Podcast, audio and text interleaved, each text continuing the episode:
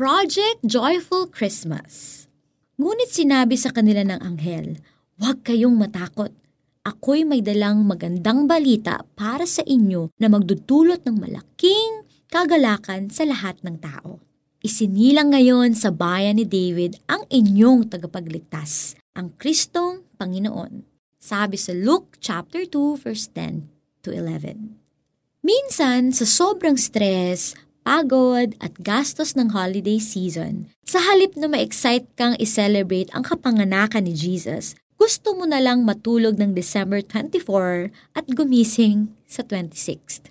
Kung kailan tapos na ang araw ng Pasko. Bukod dito, baka may iba ka pang hugot tulad ng pagiging miyembro ng SMP o samahan ng malalamig ang Pasko. Meron ding mga taong gustong mag-pass muna sa Pasko dahil sa mga panahong ito.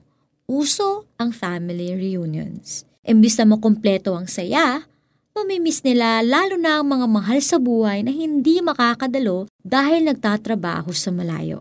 O kaya walang matutuloy na reunion dahil sa away sa pamilya. Meron ding mga taong apektado ng seasonal affective disorder kaya mas nakakaramdam sila ng anxiety or depression sa panahong ito.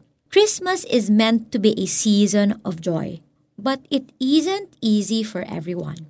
Kung may lungkot sa puso mo, halika, balikan natin ang true meaning ng Pasko. Ang Pasko ay pag-alaala na gayon na lamang ang pag-ibig ng Diyos sa atin kaya ibinigay niya ang kanyang kaisa-isang anak na si Jesus para ang sino mang sumampalataya sa kanya ay hindi mapahamak. In John chapter 3 verse 16. Ipinanganak si Jesus upang sa takdang panahon ay isakripisyo niya ang sarili niya sa krus nang magkaroon ng kapatawaran ang ating mga kasalanan. And that's reason to rejoice. And what better way to honor Jesus in this season than to spread cheer and peace sa mga taong nangangailangan nito? Hindi kailangan gumastos ng malaki para gawin ito. Send a Christmas greeting to someone Encourage a lonely person by keeping him company. Or suprisahin mo ang isang tao with a memorable gift. Speak words of hope, like the good news about the birth of Jesus, the promised Messiah. Makikita mo, ikaw mismo ang makakaranas ng joy and peace na maaari lamang manggaling kay Jesus. Let's pray.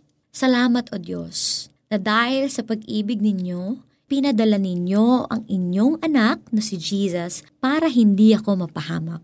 Gamitin ninyo ako, Lord Jesus, para iparating ang magandang mensaheng ito ng Pasko sa lahat ng nangangailangan.